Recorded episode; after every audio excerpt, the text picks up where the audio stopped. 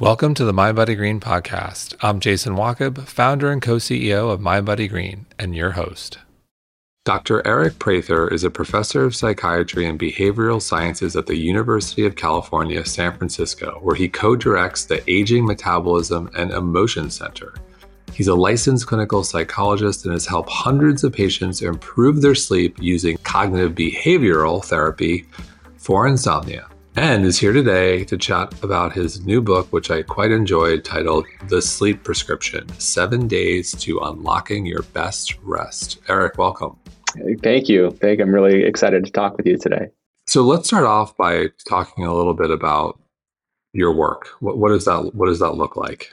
Yeah, my my work here at UCSF is is really probably 80 85% research um, and then the rest clinical work but thankfully they kind of you know tie each other together you know so we do a lot of work on trying to understand sleep and the causes and consequences of poor sleep.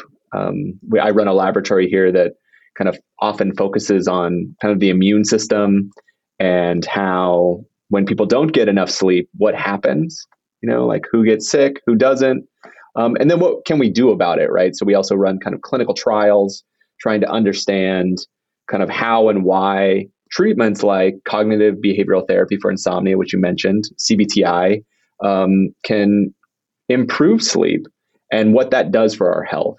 Um, and so, you know, spend a lot of time writing grants and, and writing papers and, and running participants and uh, kind of uh, collecting all the data that we use as the science base to try to get these kind of treatments and um, kind of the sleep science moving forward um, so that we can get people sleeping better. So you mentioned the data and reference to causes and consequences. What are what what does the data say about the the the causes, the main causes of poor sleep, sleep deprivation, and the consequences in terms of how it affects our health? What what does the data say? What does the science say? I think we think about the causes of things like insomnia or insufficient sleep as kind of being uh, kind of layered, right? There's like multiple layers uh, in which kind of the world can impact someone's sleep. So, right, like at the individual level, it can be psychological things like the tendency for people to experience high levels of stress or anxiety or a tendency to ruminate, um, or kind of within their kind of sleeping environment, right? So not just at the individual level, but with the environmental level, kind of more local to them, like you know, not having the right, um, you know, uh, bedroom setup, or living in a crowded space, or living in an unsafe neighborhood, and then you can kind of get it bigger and bigger into like how policies might shape individuals' sleep, and we're learning a lot about kind of disparities of sleep in populations, right? So like individuals that uh, tend to be on the lower rung of income or education or uh, you know minority populations like African Americans tend to get worse and less sleep. And a lot of that is driven by policies by environmental factors that kind of tell us you know drive where we live and play and work.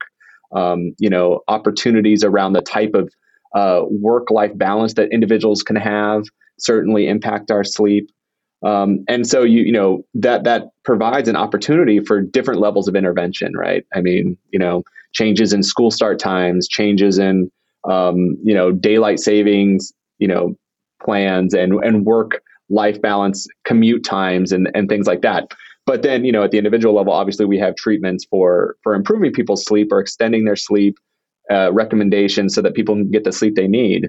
Um, because what happens and when people don't get that, there's a there's a lot of consequences, right? So we know that when people get kind of extended periods of sleep loss, or even just one night, we get we see kind of robust changes in people's cognition, right? Their ability to learn, to remember things, um, pay attention, reaction times, um, but also kind of under the you know on the uh, kind of under the skin, you know certainly changes in metabolism, changes in immune function, changes in um, blood pressure that you know at a population level when we kind of pull all the data together we see that people who get insufficient amounts of sleep are at increased risk for a whole host of negative health outcomes ranging from cardiovascular disease to type 2 diabetes to obesity um, there's accruing evidence that short sleep duration might be a predictor of things like neurodegenerative diseases, um, like Alzheimer's disease. Um, in fact, kind of probably the the biggest um, you know scientific breakthrough that's happened in the sleep space in, in in a little bit of time has been the discovery of what's called the glymphatic system, which is the system in our brains that actually clears out the metabolites that build up throughout the day. And it turns out that that system is, becomes online when we're sleeping. So, you know, actually kind of putting the biological mechanism through which, um, you know, not getting enough sleep might impact our brain health. So, a lot to unpack there. I, I want to come back to you mentioned environmental factors, policy. What I'm thinking is circadian rhythm. You know, you mentioned minority populations. I'm thinking of people who have to work the night shift or get up before the sun rises uh, who don't have the luxury of of working remotely or you know ha- have, having windows where they work. And so, can you spend a little? You mentioned daylight savings too, which is something I've talked about in the show recently, where I think it's a terrible idea that they're going to make that permanent. I'm curious for your take. I've I've, not, I've yet to talk to an expert about that, and you would be the guy to talk to. So I want to get your take. I think it's terrible for kids, but at any rate, so can can we just spend a minute on that in terms of the power of natural light, our circadian rhythm, and the, the role it plays with regards to environment and setting ourselves up for success with sleep. Yeah, absolutely. I mean, I you know the circadian rhythm is kind of you know one of the two things that really regulates our sleep, um, and you know it is very um, sensitive to environmental factors. Um, called Zeitgebers, right? And kind of the the one that entrains is strongest in entraining our circadian rhythm is sunlight. Um, you know, it it kind of in the mornings, morning sunlight will shut down our melatonin system and you know allow those that alertness to kind of take hold. And so the more that we can keep that regulated, the the the better off we are. Um, you know, shift work is is a great example when you know individuals because of their occupation are forced into what's called a circadian misalignment meaning that they are needing to be asleep when they uh, usually want to be awake right? Because then they and then they have to work at night when um, they you know want to be asleep their body wants to be asleep. And that can cause a lot of havoc uh, for individuals. People that are shift workers are at increased ri- risk for a number of different things. Um, you know, in fact, in the UK, um, shift work is uh, categorized as a carcinogen because of the uh, link between cancer incidence. And so, and that just really underscores how important the circadian rhythm is and what happens when individuals have have that um, kind of perturbed on a chronic basis. I mean, I think you know, I so I work with a, a, lot of shift workers, and it's hard to find um, good treatments for them because you know they're really you know you're kind of fighting biology right like it's just like a misalignment of someone's kind of obligation with um, their biology. I mean some people though you know are obviously on a different uh, tend to uh, be on a continuum with respect to someone's circadian rhythm. So there are individuals that um, might select into shift work because of their circadian rhythm. And so these are individuals that have kind of a, a very strong delayed sleep uh, phase. So these are these, you know, your extreme night owls, right? The folks that want to go to sleep at like seven in the morning and get up at 4 p.m. Um, and so, you know, it, it's important to know that like not all shift work is the same, but it, you know, the, te- it tends to be the individuals that can maintain that uh, lifestyle in the long term are ones that maybe have this kind of more extreme phenotype of their circadian rhythm. I will also say that you know the the people that have it the hardest and and where we see the biggest cost um, with respect to individuals' health are those that have to rotate. So people that have to go back and forth between night and day shift. Um, and so you know that that kind of change is is really an extreme. Like imagine being in kind of an extreme jet lag, right, all the time and and we all know how how that can feel and so you know that over time can impact both your health and your well-being right i mean it's um, you know it really when you're not getting the sleep you need you're never feeling restored um, that can have a quite an impact on your mood um, and your ability to thrive in your day to day life. You know, the other thing you mentioned was you know daylight savings, right? So yeah, the the, the you know currently the the plan is to kind of make daylight savings permanent. Um, that the American Academy of Sleep Medicine um, has come up with a come out with a consensus statement against that idea, and that the the best case for everybody's health and well being because of the circadian rhythm um, would be to uh, maintain standard uh, time. And so, you know, we'll see we'll see how that goes. Um, you know, policies can be changed and they can be changed back.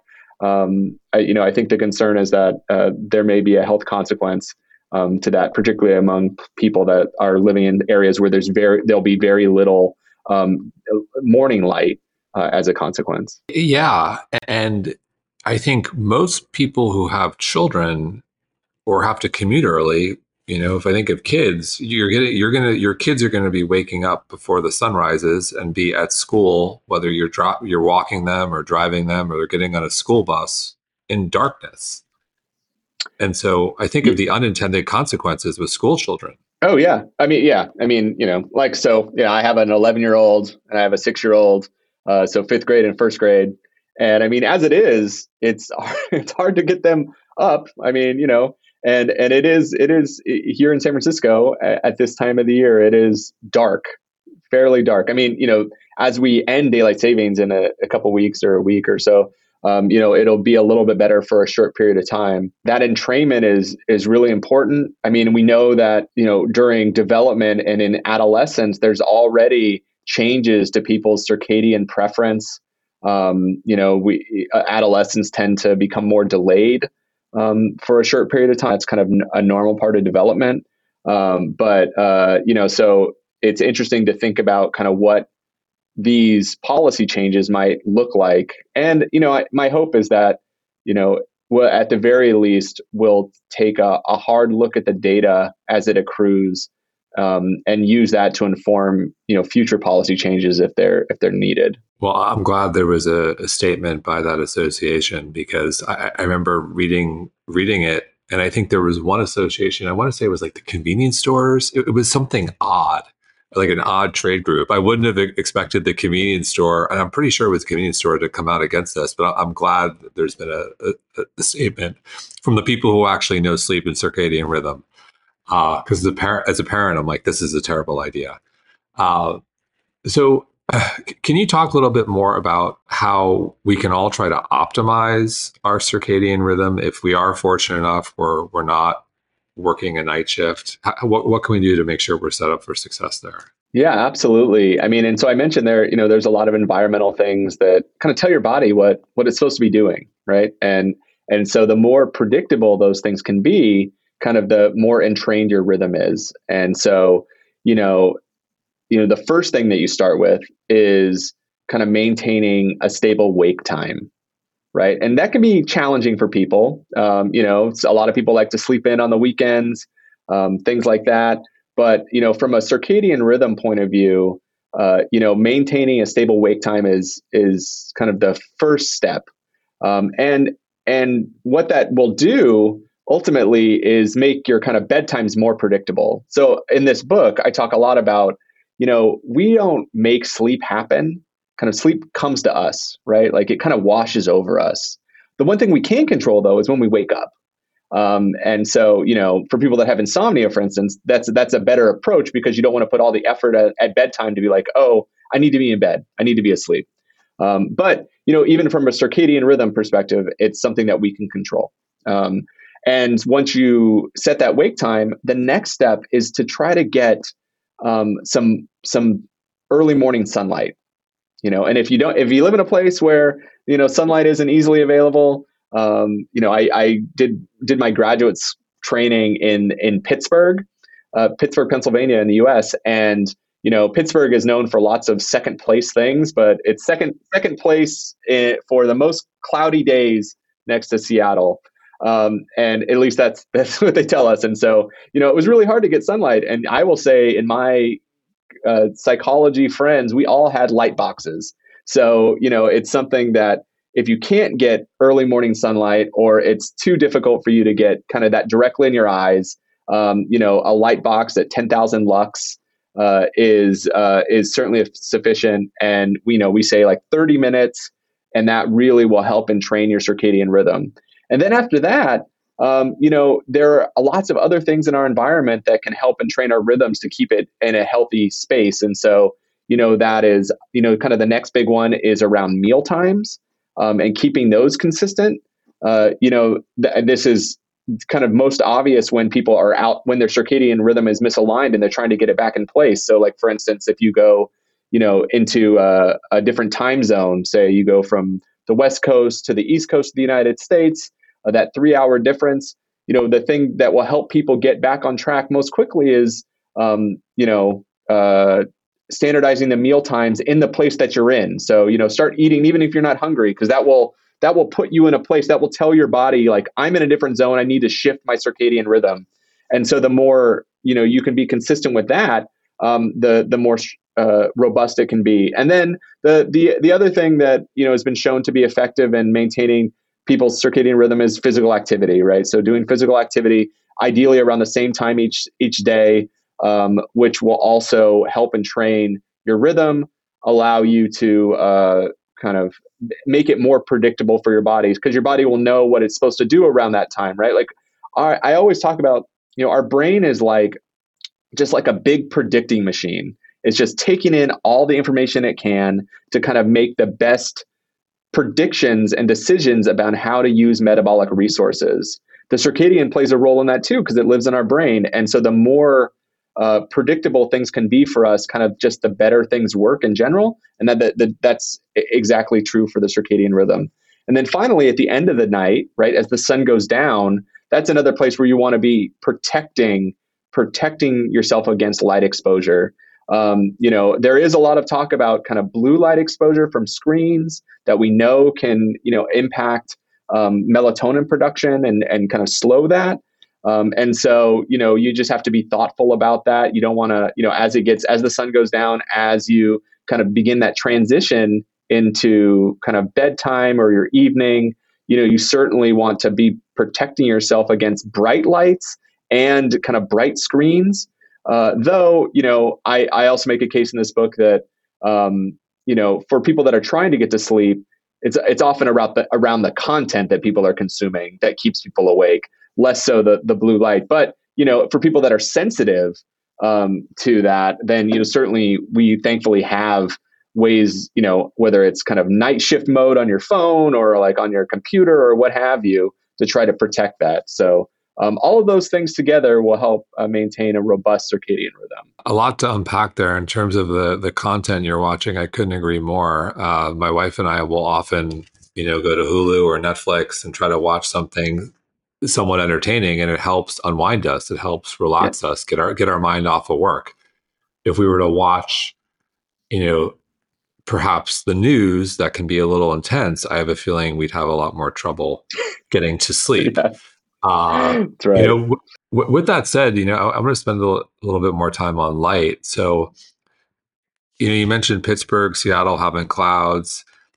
Is the sun's still out there though. Like if you get outside you're not you know it's you're not going to be uh you know getting a tan per se but like the the sun the sun is still there. So you you can still benefit from the light. It's not like if there's a cloud you can't go outside. If it's cloudy you could still go outside get that natural sunlight. Right. That's i mean that's absolutely true. Um you know i mean i i think uh you know i mentioned pittsburgh and in, in part because uh, because of the the cloudiness and the winters, there's you know a, a, fair amount of seasonal affective disorder that that happens um, there, and so uh, I think that's part of it. But um, no, absolutely. I mean, I think when people can get outside, I, I, guess I have definitely run into challenges where people are at home and you know it's too cold outside, or you know they they don't have you know ample access to sunlight. And that's where kind of light boxes can really play or, or you know it's a convenience factor right? Like they can like eat breakfast and just do it versus kind of get you know getting out.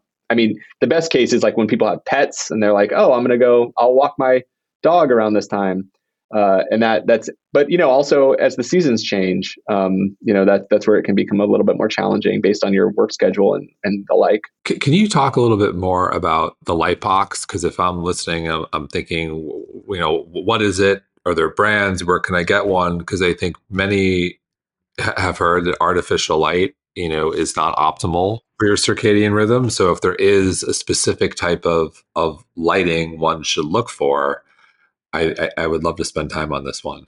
Oh yeah, I mean, you know, I mean, I think so. There's like it doesn't need to be fancy. I think the the primary criterion that you would look for in a light box is one that is that will give out 10,000 lux, which is a unit. And so, you know, that you know, that that is sufficient, right? Like that's that's what you're looking for. Um, you know, there there are probably like fancier versions and more economic versions, but the goal with respect to kind of getting the light that individuals need um, in the early morning is is just that. And so, you know, that's what I would look for.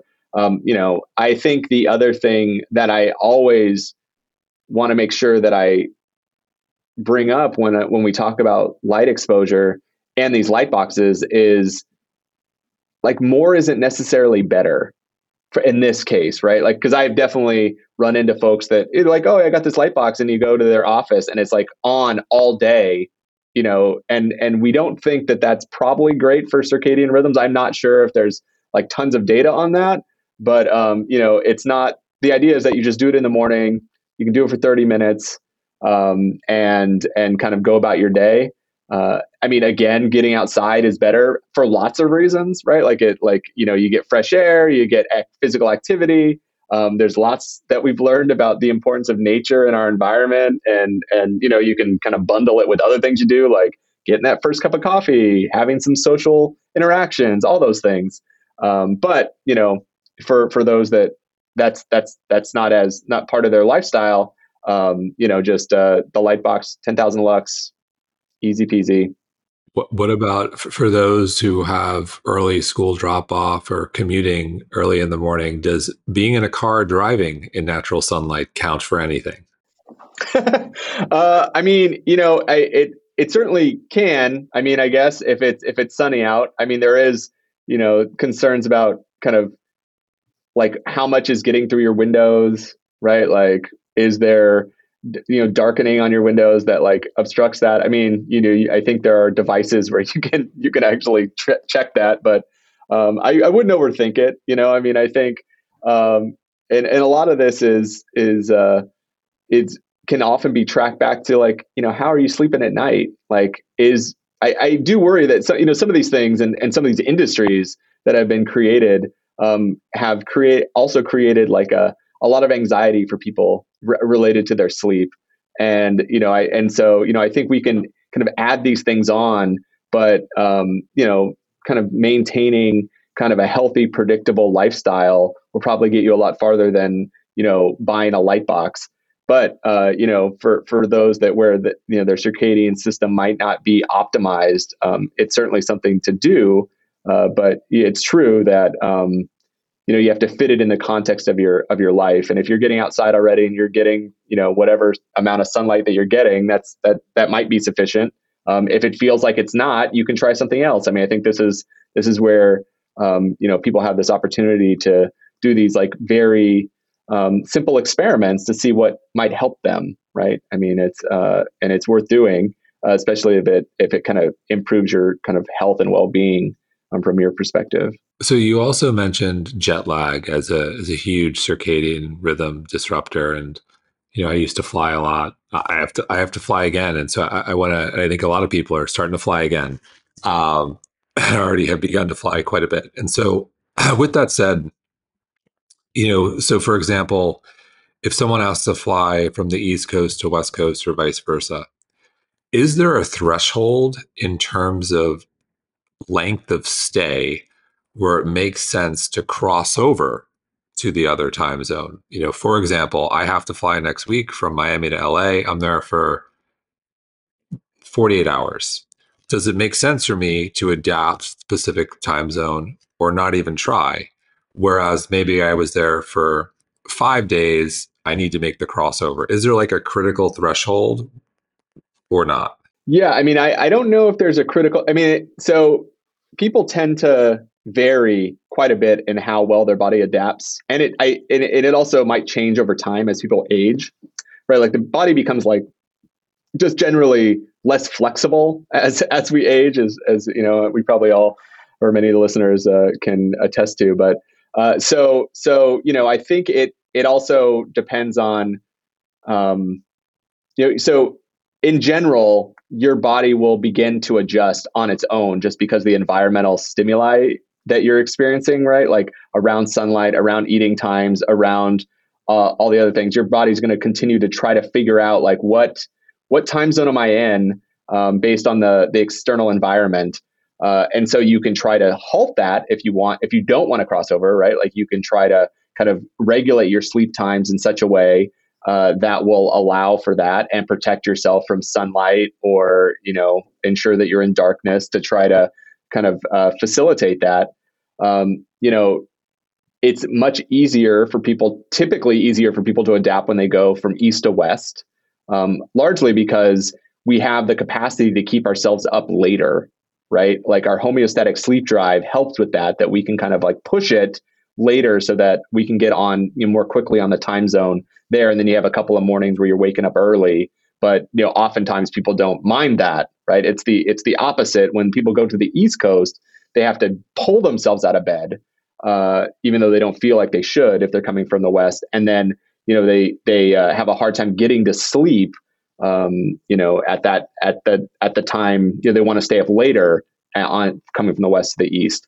Uh, and so, you know, in that instance, you know, we do have some tools to try to shift people along um, that that can be helpful. But uh, you know, the the question of whether someone should or not is really, you know, a personal one. There is no kind of clear data on like whether someone should or shouldn't.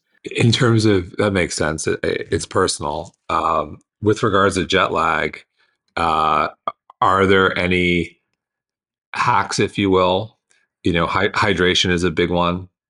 I'm assuming. Yeah, yeah, yeah. I mean, so I mean, from you know, one of the things that we do have worked out is how to help people shift in the context of jet lag. Um, you know, hydration is absolutely important, um, but I think you know the th- the tools that we typically use are a combination of of light exposure, like which we've already talked about it, but also uh, melatonin supplementation right? So like lots of people use melatonin. It's like you know, and and it seems like the trend is is growing and and kind of the use of melatonin. Um, admittedly, the data around it helping people with insomnia is is fairly weak. So kind of like in randomized clinical trials, you know, there's not like a ton of evidence that it's going to help people compared to a placebo. Uh, but what it has been shown to do is be good at um, helping shift your circadian rhythm right? So so the way in which we do it when people have jet lag is we recommend that uh, you basically take a really low dose of melatonin. Um, and so this is around like 0.5 milligrams, which is generally much lower than you would see at like your convenience store or, health food store. Um, but uh, but it, it seems like that low dose is is uh, is good for this. And then you have people take it about five hours before the bedtime in the place that they're in, right? So if you're flying from Los Angeles to New York and you want to be in bed uh, to at 11 o'clock New York time, which of course feels like eight o'clock to you coming from LA, um, then you want to take this low dose melatonin around 6 p.m. in New York, right? And what that does is, and it's and it's somewhat counterintuitive to people because it's it's thought of as like a supplement that will help people fall asleep. What it does is it really just cues your brain to start making melatonin, right? It like gives it a little taste and like says your brain's like, oh, uh, your pineal gland is going to start making, you know, releasing melatonin in your system. And melatonin is just it kind of sets the table for sleep, right? And it helps slowly shift it earlier. And then you know so so hopefully that helps but then also the the next morning when you wake up you wake up at the time that you're supposed to you know you drag yourself out of bed no one likes it But then as soon as you can, if you're in a hotel room, you know, open up the shades, get that sunlight right in your eyes, um, so that you can sh- shut down that melatonin system that your body is used to making because you're on the West Coast and you think your body's going to be sleeping three hours more. Um, and so, you know, doing that uh, consistently will help speed up the shifting. It's not overnight, right? Like we, you know, that that's not how it works. I mean, again, some people are are more uh, adept. Their body is more adept at doing this than others. Uh, but it will absolutely accelerate the process of helping you shift in the context of jet lag. So, if you want to, if you're uh, on the East Coast and, and you're traveling on the West Coast and you want to go to bed on you know 11 o'clock East Coast time, 8 8 p.m. Pacific, you should take it uh, six hours before. So that's that's six. Is is it six hours bef- before your ideal bed? Would you be taking it 2 p.m. Pacific if you want to go to bed at 8 p.m. Pacific? It is much more effective for when you're going west to east. Got it. Got it. Interesting. Yeah, I mean, usually in you know in the con- so we also use this this tactic in trying to shift people's circadian rhythm when they have like a delayed sleep phase, like they're night owls, but also when they're kind of like morning larks, right? They have an advanced sleep phase, like people who want to uh, you know feel like they need to go to bed at like 7 p.m. and then they wake up at three o'clock in the morning which is a little bit more similar to what happens when people go from east to west, right? They want to go to bed earlier, be their body wants to go to bed earlier than they should, and they wake up way earlier. And so in that case, we actually do the opposite for advanced sleep phase, um, and, but presumably could be effective for uh, people, you know, going from from east to west. Um, is we actually do the light exposure in the evening right? So like because the issue is that your your melatonin system is starting earlier uh, than you'd like it to because you've gone from the east coast to the west coast, right? Like and so to, so a way of delaying that is to actually get some of this light exposure the best you can and and and this is a, you know a little bit challenging if you're just doing kind of trips but uh, you know that will actually slow your melatonin system in the west coast and then and then in extreme cases we also uh, for for advanced sleep phase who are waking up say at three in the morning um, because of their circadian rhythm, we may actually do supplement uh, melatonin supplementation when they wake up at three, just to see if we can kind of extend out their their uh, their rhythm a little bit longer so they can sleep longer. Um, you know, the supplementation in the morning time, you know, in my experience is a little bit more challenging because like people are awake they're like you know they take it like sometimes it works a little bit but the light exposure can definitely help kind of shift that. I mean the good thing is that for most people um, when they're traveling east to west if they're trying to shift their rhythm which is what what we're what we're talking about um, you know you can usually kind of white knuckle it a little bit and stay up later and that will also help with this shifting. So I'm glad you you spent time on melatonin because I think what you've described is the proper use case for melatonin. It is a great product for resetting your rhythm. 0.5 milligrams is a safe dosage, and I think there's a huge melatonin problem. You mentioned the dosages. If you go to any pharmacy or you look online, or or, supp- or vitamin or, or supplement retailer, the dosages are three, five, ten, and the problem is you build a tolerance to it. it is not a it's not intended for daily usage and you end up building a tolerance to it. It can screw with your hormones. You can't get yourself out of bed. One of one of my anecdotally i'll share uh, we had a, a, friend of mine drew ramsey. He's a he's a doctor psychiatrist on the show and he was telling me he was treating uh, a girl in high school and the girl was just like chronically fatigued, you know, couldn't get out of bed, led to anxiety and depression. And what he he identified the problem. The girl was taking so much melatonin, I think it was 10 milligrams. She couldn't get out of bed. So it was like guzzling coffee all day and then couldn't get to sleep. And it was this vicious cycle. And so I think you know, it's just a watch out for melatonin. We don't have to go down that rabbit hole, but I think what you described is the intended usage, which makes a lot of sense. So I want to circle back. You mentioned environment is a big one. What's the other big category, if you will, in terms of, of, of sleep? I mean, so yeah, so environment is a big part of it. And then, you know, we have good understanding of the levers that kind of move around our sleep biology, right? And so behavior is the other big bin. Um, I, I mean, I think of it as kind of there's three there's three kind of bins for this. There's the environment, there's our behavior, and then there's kind of our psychology, right?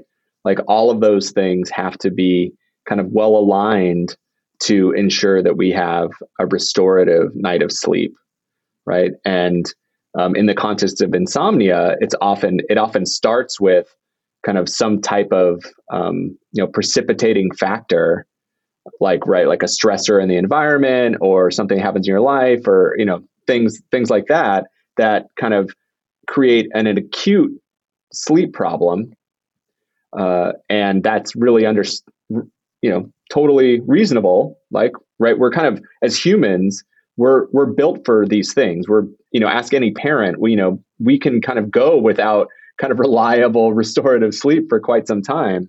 Um, and so under kind of acute stress, you know, it's important to be able to kind of mount your resources and and have bad nights of sleep. But the challenge is that even when that stressor is gone, oftentimes the psychology of it and the behaviors are what perpetuate some of these sleep problems. Um, and so, you know, in our clinic, we spend a lot of time focusing, you know, checking to make sure the environment is is appropriate, right? Like, the, you know, if there are things that we can do, right? So ensuring a a, a good, you know, and restorative bedroom and environment that facilitates sleep. But you know, most of the action is in our behaviors and kind of our our relationship psychologically with sleep, right? I mean, uh, and and so you know that's that's that's where we spend the the bulk of our time working on. So before we, we, we jump to behaviors and psychology, let's touch on in the book you have these sleep basics. You have a basics checklist. Let's just walk through walk through the checklist so everyone can establish, you know, if if they if they if they if they got the bases covered. Yeah, yeah, yeah, absolutely. I mean, you know, so you know when we think about um, our sleep environment, you know, it's the the first three important pillars to it are like, you know, is your bedroom dark, right? Is your bedroom quiet?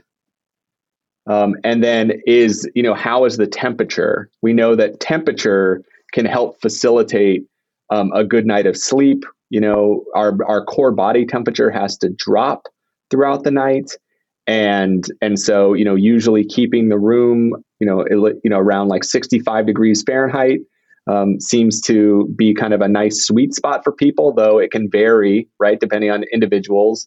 You know we certainly see this as like you know women transition through the menopausal uh, transition you know that there can be challenges around how we ensure that uh, you know the temperature is well regulated and sleep can be disturbed um, and so, you know, those are the first three things that we do, and then it's around kind of, you know, are the are you doing things that are you know clearly going to get in way get in the way of your sleep? And so this is often around the context of substances, right? So caffeine, we know that caffeine has a, an, a half life of six hours about, um, and so that means you know if you have a, a, a double espresso at 4 p.m that at 10 p.m. you still have an espresso left in your bloodstream, right? And so, no surprise that that makes it hard for people to fall asleep. And then, even if they can fall asleep, it tends to leave people's sleep more fragmented across the night and potentially lighter. At least perce- the perception is that it feels lighter. Um, alcohol is, you know, of course, uh, a, a well-known um, chemical that can help people fall asleep, but it, you know, it certainly leads to a suppression of rapid eye movement sleep. So this is REM sleep, the sleep that you know associated with dreaming. And as a consequence, because REM sleep is suppressed, people tend to get a big dose of deep sleep, more so than they would have had had they not had alcohol. But then there's this REM rebound that happens throughout the night that, that's associated with more fragmentation, kind of uh, you know just less restorative sleep. Also, alcohol you know, hits on these GABA GABA receptors in our brain that promote relaxation. And but you know, alcohol doesn't stay in our system forever, and so when it when it kind of falls off, your brain notices, and then that becomes kind of uh, also leads to more fragmentation in our sleep. Um, and so, you know, those are the kind of the main things that we focus on in, with respect to basics, but also other things like exercise, right? Exercise for most people can be really helpful in in promoting sleep, but the timing matters, right? So, like if it's too close to bedtime, um, for a segment of the population, it can, you know, it amps up that sympathetic nervous system and can make sleep more challenging to bring on, or uh, might make it you know less restorative at least in its the way it's perceived but you know for others sometimes that exhaustion factor can be helpful but we you know as a rule we always say you know try to not do any kind of uh, big exercise three hours before bedtime um, and so you know I, th- I mean i think th- when i think of basics that's that's what i think of you know when i when i've ever had a problem falling asleep and and i'm pretty good about falling asleep my wife has struggled with with sleep and her problem when she does struggle, and my problem when I struggle is, I think, and I think this is pretty common. Curious your take is can't shut off your mind. Some something at work, something in our personal life, just can't shut it off. Um, what should one do when when that's the issue? And my guess is that that's pretty prevalent issue. I mean, absolutely. And and I think it's important to note that like there is very little likelihood that there are people that have never had that problem. And so the expectation can't be that this will never happen, right? Because you know, thankfully we have these brains and they they can be very active. Um, and and and sometimes it's in you know important to have that that activity despite the fact that it impacts our sleep. But um, if it if it becomes a, a chronic issue, um, one of the most important things to do is to not let that brain activity kind of fracture your relationship with the bed. So, one really key thing is that the bed itself is a huge environmental trigger for bringing on sleep, right? Our body knows what to do when it's in bed and it br- it allows us to let go.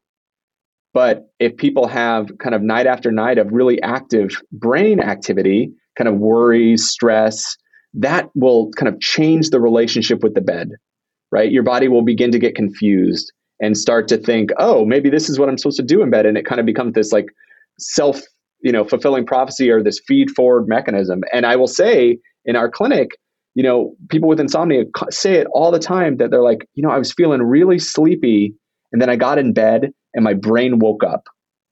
Right and that that is an example like a great example of what we call like a conditioned response right the bed itself has now become a trigger for that activity right and so the way to break that to repair that relationship is really to kind of um, when you notice that it's happening and usually it's like you know people it's you know they, we give people like 20 minutes to fall asleep and see if if that happens but if their brain is still worrying away we tell them to kind of get out of bed. We need to break this relationship between like your anxiety or thinking and the bed. So we have people get out of bed, kind of go somewhere else that's not the bed, do something that's relaxing or quieting. You know, maybe it's distraction away from the thing that's getting your mind going. Maybe it's you know maybe it's reading, maybe it's watching television, whatever it is, things that are that facilitate relaxation for you. And then when you begin to feel that sleepiness cues, kind of getting back into that space, you want to get back in bed to try to rebuild that relationship. And over time, that will become, you know, the bed again will become this trigger for sleepiness, right? So interesting. Yeah. And I mean, it, yeah. So it's a technique called stimulus control. It, you know, it, it might sound familiar as like a, you know, uh, classical conditioning, like Pavlov's dog and all those kind of things. Like there's tons of things in our environment that that we don't even recognize kind of tells our body what to do. Um, you know, I, an example that I've always used is that you know for a long time when I would get home to uh, to my apartment in San Francisco, I would touch the doorknob and I would immediately get hungry, like because I got so used to eating something as soon as I got home, like a snack or whatever. It didn't. It, it became so prevalent that it didn't matter what time of day it was, how recently I'd eaten. like I touch the doorknob and my body would be like, oh, like let's let's make insulin. Like let's like like you know it was and in and that that is that you know that really is in line with kind of the circadian rhythm too, like and the idea of kind of standardizing things because your body is trying to guess what it's supposed to be doing next. Um, and so the same is true for sleep that it really is an important trigger. Now, the, the the example you gave is like, okay, well, you know, you're having you're having this night where your brain is really active. Like, what can you do? Um, oftentimes, I suggest, you know, trying to get out in front of it, right? So we have techniques to kind of try to move that things that you think might get in your way out of the bedroom and out of that sleep transition.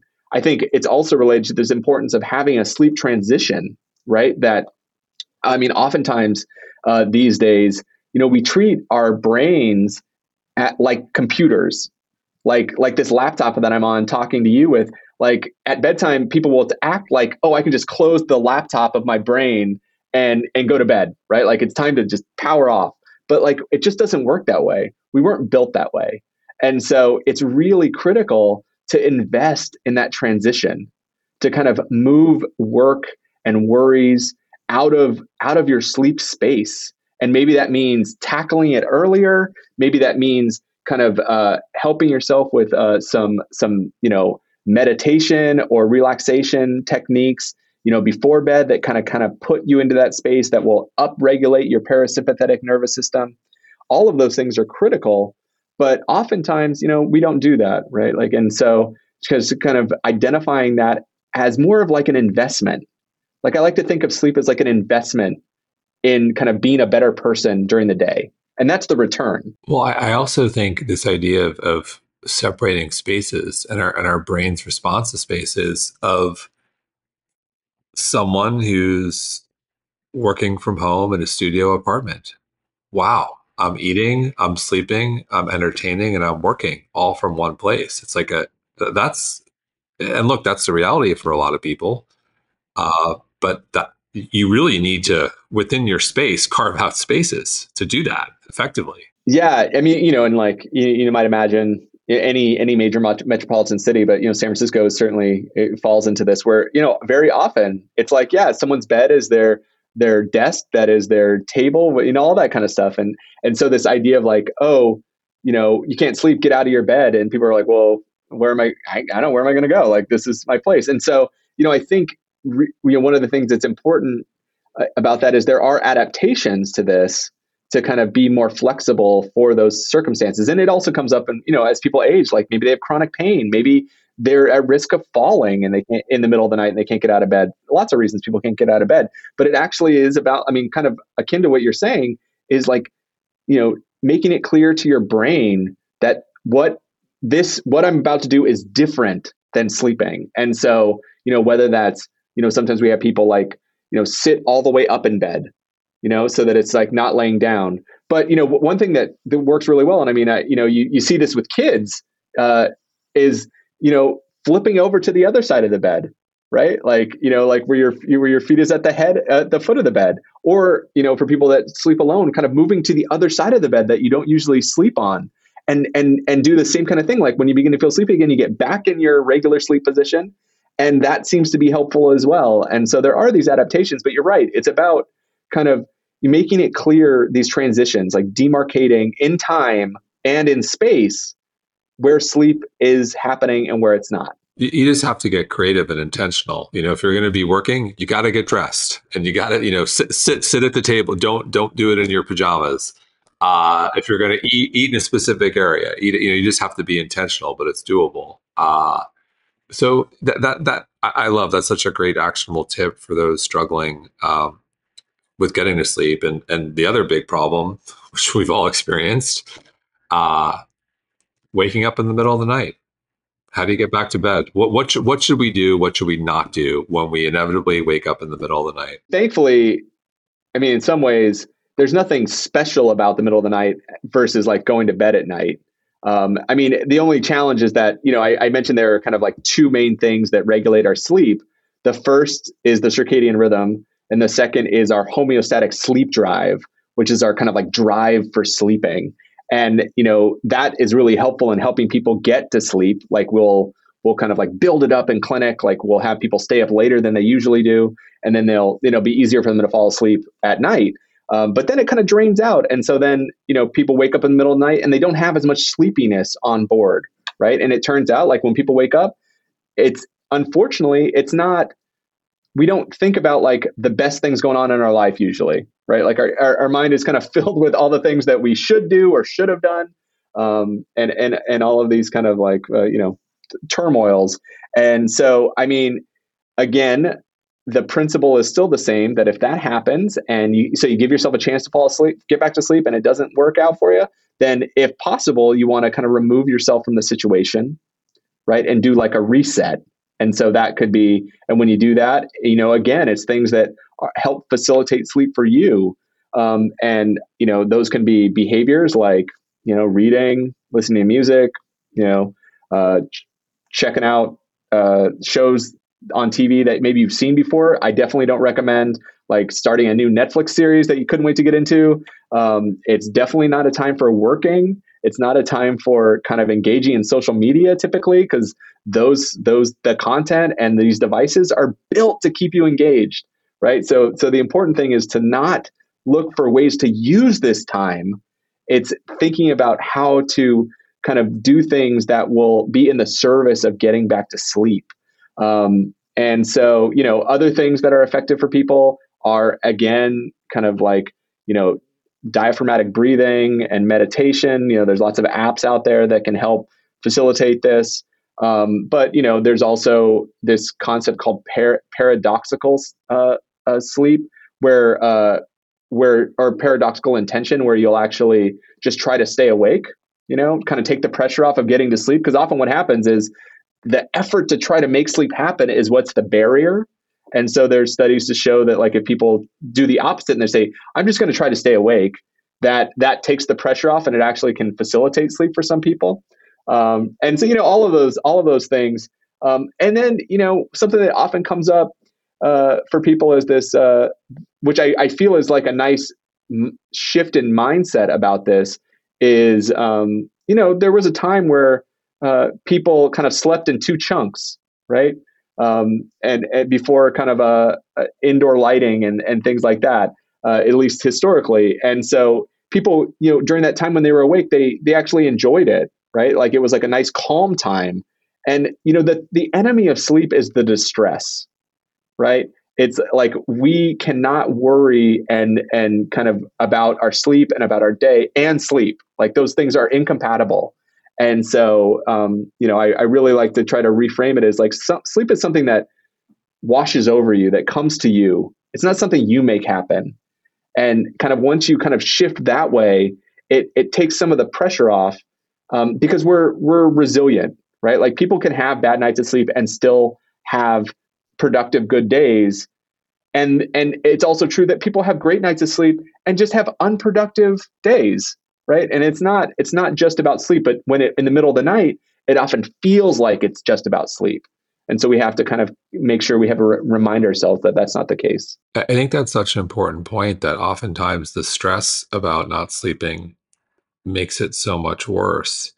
And this idea of embracing you know what? I'm just having a it's going to be a bad night but it'll it'll be okay does take the pressure off significantly. You know, with that said, if you do wake up in the middle of the night, is there a, a certain time where, again, I'll use across a threshold where you know what you probably should get up? Like if if you generally wake up at six thirty and you woke up at four, like you know what, if you can't get back to bed by four thirty, do you just say I'm just going to power through it and get up? Is is there a threshold where it makes sense just to get up and that's it? It certainly depends on how much sleep you've gotten, right? I mean, uh, and you know, you, you'll know when you wake up and it's only been a couple hours. Like you'll feel different than if you, you know, you usually get eight hours, but you've only gotten six and a half. Um, I mean, one of the things that is is interesting is, um, you know, early morning awakenings have become, at least in our clinic, and I, you know, talking to other sleep clinicians, has become a, you know, a bigger topic of discussion in part because you know when people fall asleep you get this big dose of sleep right like and but our sleep gets more fragmented over time it gets lighter right? Because the homeostatic sleep drive, this thing that like I think of as like a big balloon that fills up with sleepiness, is like much flatter by the end of the night, right? Like it's kind of like drained out, right? And that leads our sleep to be, you know, more frag- fragmented and lighter and we you know we just tend to wake up more. And so during, you know, during the pandemic, you know, when when stress was so high and for a lot of people it hasn't abated, um, you know, there was just our minds would just start going, right? Like we'd start, and it was on those early morning awakenings where it happened. Um, you know, now what what what we recommend is it's true that you know if you're getting up at six and you wake up at five fifteen, um, you know, it might be hard to get back to sleep, right? But we also know that just rest can be restorative right? We know that kind of, you know, this, you know, it's really interesting in kind of like in the meditation literature that we know when people are meditating, in some cases, their EEG brainwaves mirror that of light sleep, right? And so we and and and so that's it's a really interesting idea that like people just resting there as long as they're not worrying, as long as people aren't fretting and planning and all of those things, and just kind of resting and and, and you know potentially going in and out of sleep, it's absolutely fine to kind of lay in bed. So that that is the one kind of modification where I you know about this idea of like if you're laying in bed and, and not asleep, you should get out. In the early morning hours, just because of the way that sleep is structured, it can be hard to get back to sleep, but it doesn't mean that you necessarily have to get up. That being said, if you are like you're you're awake, right? And like people know this experience, like they're just awake, like I'm not going to sleep anymore then you might as well just get up, right? With the no- knowing that, so maybe you got less sleep than you wanted to, and maybe you're going to have to modify your day a little bit um, because you're not going to have the same level of energy. But you know that that coming night, your body's going to compensate, right? It's likely that it's going to be easier to fall asleep. Your sleep might be deeper and likely more restorative than it otherwise would have been because of the the you know, your balloon might be you might wake up with it a little bit more inflated than it than it should have been right and so that means like as you go throughout the day it's going to get bigger and bigger and bigger you know you you and and uh and your body will take care of you right so that's uh, that's the way i think about it so in your opinion what's the biggest misconception about sleep the biggest misconception about sleep um, is well, I'll, I'll, I'll, provide two things that I think. Uh, one is that it's that it's kind of a waste of time, right? Like there is there is a consideration in this in this in the Western world in general because we're doers, right? Like it's like um, and that sleep is like the thing on the the last thing on the list to get done when the rest of the day is done. Um, and so that framework, and you know, certainly not in line with your podcast and, and other people, is you know is is part of the challenge, right? Like that, you know, that people see time as finite, of course, and then they want to kind of fill that time to be as productive as possible, and that's that short sleep, and so as a consequence, people don't re- you know appreciate the fact that when people get sufficient amounts of sleep, the time you use when you're awake is of a better quality, right? Like we we we think better. We're better partners, we're better parents, we're more empathetic, we're more productive. Our our cardiovascular health is better. Our immune system works better. All of the things that we, you know, have values around are enhanced by spending the appropriate amount of time investing in our sleep, right? Um, and then this, the second thing, which is somewhat related, is that you know that sleep is just um, you know an is is an inactive process, right? That we like go to sleep, but our brain is incredibly active during that time. Um, and there's things that are that only happen during sleep again, kind of really emphasizing the critical nature of it. And I think often people don't appreciate um, sleep as a process. Um, and, you know, that, that is, you know, part of why uh, people don't see it as kind of the, the the investment that it should be. What's something that only happens during sleep in the brain? I think the the best example is this glymphatic system that we're learning more about. I mean that that I mean, and that was like that blew people's minds, like when we when that was discovered. So, in terms of of science that that's coming out, what, what are you interested in or exciting about? Where do you think the field is going? It's exciting slash embarrassing about like how much we don't know about sleep. Um, you know, and I think there are like a lot of really interesting questions that people are trying to tackle. Um, one is around trying to understand sleep need, right? Like we don't have a good metric for like when someone has sufficient amount of sleep or like you know how much an individual really needs for sleep you know the american academy of sleep medicine's uh, recommendation is that for adults they get at least seven hours per night to, to maintain optimal adult health now that's honestly mostly based on kind of population level data uh, you know of, of thousands and thousands of people who answered a single item question about how much sleep do you get? You know what I mean? Like, and that's like clearly not sufficient.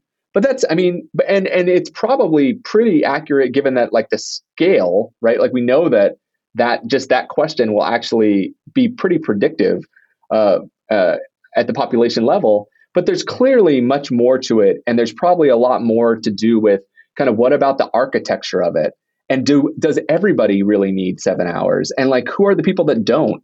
Um, you know, there's work going on here at UCSF around the genetics of sleep and following folks who are what are called familial short sleepers. These are genetically driven short sleepers who, for whatever reason, need less sleep. Like they're more resilient than other people, and it seems to be genetically driven. So they can, you know, they identify these uh, these mutations in families. Then they, you know, this group will then, you know, create mice that have this mutation that'll make them short sleepers. And they can do all these tests on these mice to see like what happens. It turns out like they do not suffer the same uh, ailments that we think short sleep should produce. And so you know what is it about that? Like how do we use that information to try to understand kind of need um, and so i think that's really exciting and then i think the other exciting area is around um, modulation of sleep um, and this has mostly been in the context of um, enhancing slow wave sleep. And so slow wave sleep is kind of that deep restorative sleep. It's happens. It's it's N3 sleep on an EEG wave, and you know there are groups that are working in in different arenas to try to enhance those while people are sleeping, whether it's like through auditory tones, um, which is kind of the most common one. And what they're finding in kind of this really early work is it may have um, you know benefits to things like cognition right? We know that sleep is so critical for cognition. We were thinking that sleep is, you know, perhaps uh, an important predictor of, you know, long-term brain health. And so, what if there are ways in which we can identify those that are at risk and try to modulate that to protect or slow brain aging, right? And like that's that's not necessarily what I do in my work, but but it's it's super fascinating. And I think as we kind of gain more and more insights um, we'll be able to figure out these interventions. It is fascinating. Fascinating. And in closing, I'll, I'll share a, hack from your book that, that I thought I, that I got a chuckle out of. You know, you hear hormetic stressors are definitely on trend. You know, a lot of people talking about cold plunges, but I have not yet heard about sticking your head in a freezer. So, can you talk about sticking your head in a freezer? Yeah, yeah, yeah. So it's funny. So yeah, we do, we, we do do some hormetic stress uh, studies here, and and so that's what got me thinking about that that. But uh, you know, I mean, we know that cold exposure can be alerting. We know that um, it can, you know, in in certain instances, kind of like amp up your sympathetic nervous system. That's important for for, uh, for and but also the novelty of it. Um, I think all of these things. So so that was you know put in the book as a context of like how do we get through kind of uh, the doldrums of like the mid afternoon without getting a cup of coffee or what have you.